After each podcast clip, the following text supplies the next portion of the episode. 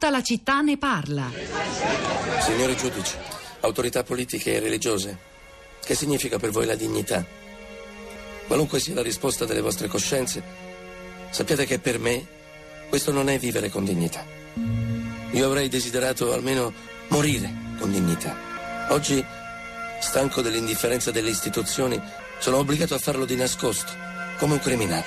Voi dovete sapere che la meccanica che porterà alla mia morte è stata scrupolosamente suddivisa in piccole azioni, ognuna delle quali non costituisce reato, ognuna compiuta da una diversa mano amica. Se comunque lo Stato insiste a punire chi mi ha aiutato, io suggerisco il taglio di quella mano, perché quello è stato l'unico contributo. La testa, cioè voglio dire la coscienza, l'ho messa io. Come potete vedere, vicino a me c'è un bicchiere d'acqua che contiene una dose di cianuro di potassio. Una volta bevuta avrò cessato di vivere, rinunciando al mio bene più prezioso, il mio corpo. Io ritengo che vivere sia un diritto, non un obbligo, come è stato nel mio caso. Costretto a sopportare questa penosa situazione durata ventotto anni, quattro mesi e alcuni giorni. Film magnifico del regista spagnolo Alejandro Amenábar del duemilaquattro, Mar adentro, Mar adentro. Il film è dedicato al tema dell'eutanasia, è tratto da una storia vera, quella di Ramón Sampedro, un pescatore galiziano che dopo un incidente in mare avvenuto quando aveva venticinque anni passò i successivi ventinove anni mobilizzato a letto a scrivere poesie e a chiedere il suicidio assistito. Poi morì, lo raggiunse eh, il suicidio assistito nel millenovecentottantotto, avvelenato da cianuro di potassio. Una sua amica Ramona venne arrestata e poi rilasciata per assenza di prove. Javier Bardem era Ramon e Belen Rueda interpretava la sua amica Ramona. Vinse l'Oscar per il miglior film straniero, il Golden Globe e altri riconoscimenti. Allora, Rosa Polacco, social network su questi temi così delicati e difficili.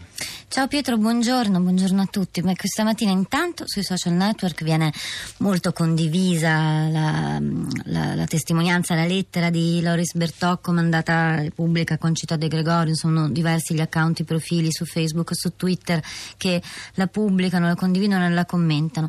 Sui nostri, sui nostri profili comincio con, con Facebook e comincio con um, la, la, il, il commento che poi è una testimonianza. testimonianza, quello di Wally, che scrive: buongiorno, mi chiamo Wally, abito a Padova, mio cognato ha cinquantatré anni e da circa trentacinque è paraplegico, costretto in carrozzina dopo un incidente stradale che lo ha reso paralizzato alle gambe. Stavo leggendo l'articolo di Repubblica su Loris Bertocco quando ho sentito che di lui si parlava tutta la città. La storia di Loris è molto simile, quasi una fotocopia di quella di mio cognato, con la differenza che lui lotta ogni giorno per avere una vita decente, ma la sua giornata la trascorre a letto guardando la televisione con qualche intervallo seduto in carrozzina. Negli ultimi anni ha avuto tre operazioni per gravissime piaghe da decubito. Ogni giorno deve far fronte a forti dolori muscolari per i quali non si trova un rimedio. Per questi dolori abbiamo tentato anche la strada della cannabis terapeutica, che purtroppo non ha funzionato, ma per poter accedere a questo farmaco ha dovuto presentarsi a numerose visite da uno specialista, cosa molto difficile per una persona paraplegica in carrozzina, ovviamente con l'aiuto di un familiare. Molte altre sono le sofferenze, le difficoltà e i disagi per queste persone. E ringrazio, ringraziamo Wally per, per questa eh, condivisione, questa sua testimonianza, lui come altri ascoltatori che ci scrivono in queste, in queste ore. Eh, Nino scrive: per cercare di immaginare la scelta estrema a ridosso di uno stato dell'esistenza fortemente ridotto, a mio avviso andrebbe fatta una riflessione a monte sulla qualità della vita. Negli svariati casi di patologie invalidanti ma non terminali, la risposta della percezione comune si divide tra la pietà e l'abbandono, un minimo e insufficiente sforzo per capire che al di là delle prognosi e degli stadi di una malattia bisognerebbe tutelare appunto la qualità della vita. Da questo punto potremmo capire meglio chi sceglie per sé di non vegetare in una condizione estrema e irreversibile. Giuseppe da Venezia, buongiorno e benvenuto. Buongiorno, buongiorno a, a tutti. A lei. Sì, eh, beh, eh, Loris eh, conduceva un programma musicale negli anni ottanta e novanta, io lo seguivo.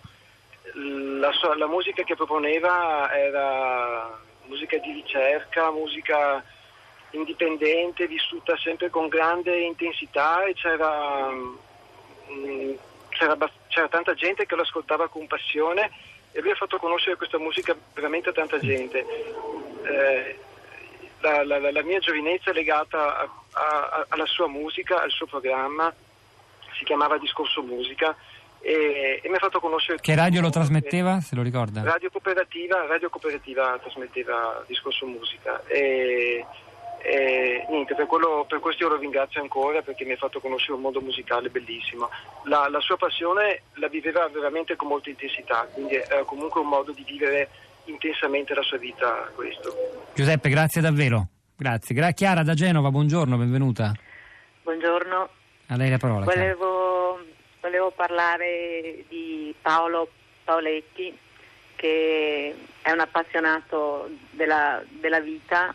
Vive vicino a, a Porto Venere, in Liguria. Ha avuto la, da piccolo la distrofia muscolare di Duchenne, che praticamente gli ha portato alla degenerazione dei muscoli striati, però tutto questo non gli ha tolto la voglia di vivere, di sognare, di affermarsi.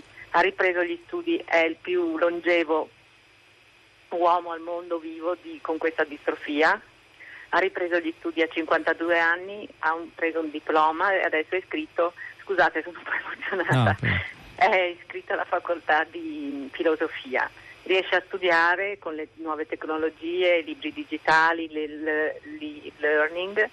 Non ha nessun movimento autonomo tranne quello degli occhi e delle labbra, e riesce a vivere con l'aiuto di operatori sociosanitari, parenti, amici e volontari che condividono con lui le, le giornate. Ha fatto... Una, una sua impresa leggendaria è stata il Paoletti Eurotour in, nel duemilasei, dove ha girato con questi volontari per Parigi, Amsterdam, Berlino, e ha scritto un libro, Anna e Marco, storia di amore e disabilità. Quindi volevo parlare anche di questo, farvi, portarvi a conoscenza di grazie, questa anche persona per il, meravigliosa. Per questo consiglio di lettura. Grazie davvero, Chiara da Genova. Tiziana ci scrive: lo scorso mese è venuto a trovarmi Davide a proposito di assistenza alle persone con disabilità. L'amico inglese tetraplegico per incidente. Ha una bella auto con entrata posteriore per la sedia e lui si siede così eh, a fianco alla guidatrice. La vacanza è stata molto difficile per parcheggi che hanno il posto solo a fianco e non dietro, per le manovre, bagni pubblici, marciapiedi. Lui è sceso dalla Gran Bretagna con dignità per trovarsi in una Toscana del terzo mondo. Rosa. Ci sono diversi tweet. Cesare dice: Loris Bertocco ha deciso di morire, si discute del fine vita ma non di uno Stato che lo ha privato dell'assistenza medica necessaria. Matteo dice: da quaranta anni paralizzato, ha dovuto andare a morire in Svizzera perché non aveva i soldi per le cure, siamo un paese vergognoso. E Roberto dice: l'abbandono da parte delle istituzioni è più grave e doloroso in casi come quello di Bertocco, ma ci colpisce più o meno tutti, malati, poveri, migranti, gay, coppie sterili, atipici, giovani, anziani, donne. Devo continuare?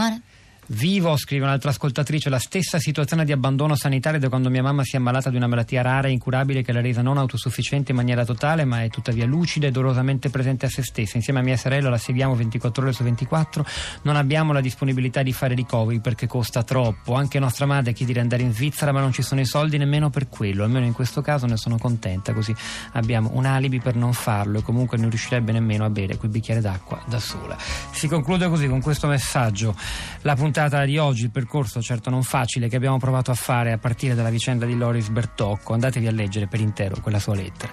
Allora, stamani eh, in regia Piero Pugliese, al suo fianco alla parte tecnica Pino Berardi, a questi microfoni Pietro del Soldà e Rosa Polacco, al di là del vetro Cristina Faloci, Florinda Fiamma, la nostra curatrice Cristiana Castellotti, che lasciano la linea a Radio Tremondo, c'è Anna Maria Giordano a condurlo, poi alle undici e trenta Radio tre Scienza. Noi torniamo domani mattina alle dieci.